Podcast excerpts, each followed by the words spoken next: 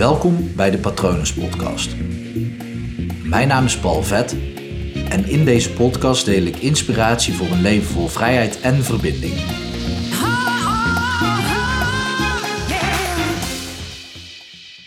Stel dat 1 januari 2021 vandaag al gebeurd zou zijn. Er even vanuitgaande dat je deze podcast nog in het jaar 2020 luistert, ergens aan het begin. Anders zou je een datum nog verder moeten pakken in de toekomst. Pak even een datum van ongeveer één jaar vooruit. En stel dat die vandaag al gebeurd zou zijn. Dan zou je echt denken, mind is blown. Want hoe kan nou iets wat in de toekomst ligt, vandaag al gebeurd zijn? Dat is eigenlijk echt heel raar. Ehm, ik ga even tijdlijnen uitbeelden, dus ik heb maar even het uh, beeld erbij gepakt hoe dat uh, mensen mij zien, zodat ik ook snap wat toekomst en wat verleden is. Um, normaal gesproken zou je zeggen dat links namelijk je verleden is en rechts je toekomst. En op beeld is dat precies andersom. Dus uh, uh, als ik uh, iets aan de andere kant moet doen, dan moet ik het dus andersom uitleggen. En dat vind ik best lastig. Mijn, mijn brein kan daar niet zo goed mee omgaan. Maar rechts is voor mensen vaak de toekomst en links is vaak voor mensen het verleden. Um, of andersom, dat um, voor iemand de toekomst ligt of achter iemand het verleden. Er zijn vaak twee verschillende soorten mensen. De vraag is welk, welk van de twee ben jij? Eén, uh, dus uh, ligt het voor, voor, je, ja, ligt voor je neus de toekomst en achter je je verleden? Of ligt rechts voor je de toekomst en uh, links achter je, ja, links aan de zijkant dan dus je verleden? Dat is interessant, um, want bij het bepalen van een tijdlijn werkt het dus ook zo dat je op die manier naar je verleden en toekomst kan kijken. En je zou dus ook op de as kunnen draaien door, um, als jij van links naar rechts kijkt, om dan eens een kwartslag te draaien en dan recht vooruit naar je toekomst te kijken. Um, maar goed, in de masterclass hadden we het over het concept tijd. En dat vind ik echt zo interessant, want om er nog maar eentje bij te halen, ik geloof in verticale tijd. Dus dat morgen op vandaag wordt gestapeld en volgende week uh, zit op alle zesde dagen daartussen gestapeld enzovoort. Terwijl ik hier blijf staan. Dus de tijd verandert eigenlijk in mij in plaats van dat ik in de tijd verander. Ja, dat, dat, gaat, dat is misschien meta. Dat zegt uh, misschien too much, maar volg me even. Op het moment als dat namelijk het geval zou zijn en jij zou dus denken aan 1 januari 2021, of voor jezelf misschien een andere datum die een jaar vanaf nu ligt, dan zou je ook die datum naar je toe kunnen halen. Gewoon gevoelsmatig, door te denken, oké, maar stel dat vandaag die datum, dus 1 januari 2021, al gebeurd zou zijn. Dan zou je een jaar overslaan, dat, dat kan natuurlijk iets met je doen. Maar dan zou ik je een andere vraag willen stellen. Stel, je hebt nu iets waar je tegenaan loopt in je leven.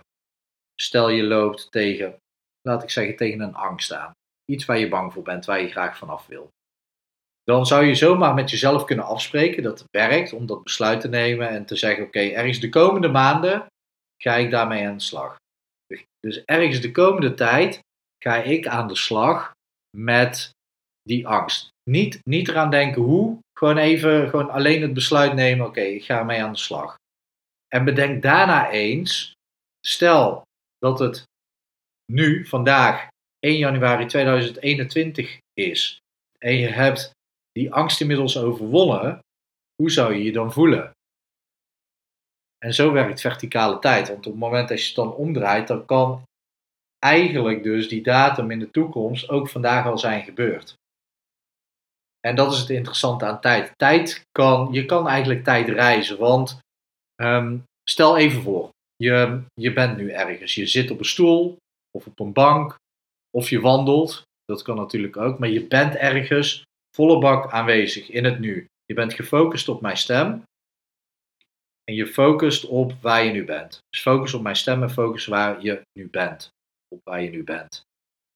En denk dan even terug aan het moment waar jij was tijdens 9-11. Tijdens het moment dat die twee vliegtuigen in die gebouwen vlogen. Ik ken alleen maar mensen die zich precies herinneren waar ze waren, wat ze aan het doen waren, met wie ze waren, vaak ook wat ze hebben gevoeld en soms nog andere ervaringen van geluid en beelden en weet ik het wat allemaal. Maar stel dus even voor dat je, je bent waar je nu bent, in het hier en nu, dus gefocust op mijn stem en gefocust op waar je nu bent. Maar opeens denk je, zie je dat plaatje voor je en ervaar je alles wat je op 9-11 2001, is dat volgens mij, pin me er niet op vast, waar je toen was. Dat is een vorm van tijdreizen, want opeens zit je in het nu met de gevoelens en ervaringen van uh, 9-11, 11 september 2001. Dan kan je dus tijdreizen.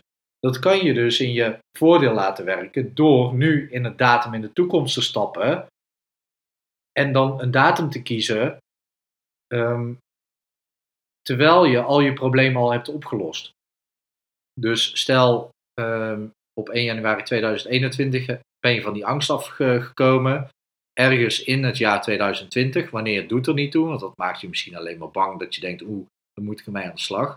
Maar je kan opeens wel ook nu gefocust zijn, nou ja, focus op mijn stemmen, focus op de omgeving waar je bent. En haal dan het beeld naar je toe van 1 januari 2021, waar je die angst dus niet meer hebt. Hoe voel je je dan? Met wie ben je dan? Wat doe je dan? Wat ervaar je dan? En zo merk je dat je eigenlijk over die angst heen kan stappen en je kan gewoon tijdreizen. Je kan gewoon die sprong maken naar je toekomst en dan ervaren hoe dat is terwijl je die angst niet meer hebt. Simpel voorbeeld hoe ik het bijvoorbeeld toepas is, op 20 juni 2020 heb ik mijn examen gehaald en um, ja, heb ik ook iets aan de muur hangen dat ik hypnotherapeut ben. Ik ben het al, maar dan heb ik ook nog een papiertje extra erbij aan de muur hangen. Maar dat heb ik dus op 20 juni 2020 gehaald. En dat zeg ik in verleden tijd. Terwijl op de kalender, als je de gewone kalender, als je Google opent en gaat naar kalender, dan moet die datum nog eraan zitten. Maar door dat te integreren in mijn lijf, weet ik al dat ik dat gehaald heb. En hoef ik me er ook geen zorgen meer over te maken, want ik heb het al. Ik ben al hypnotherapeut, ik doe al als een hypnotherapeut.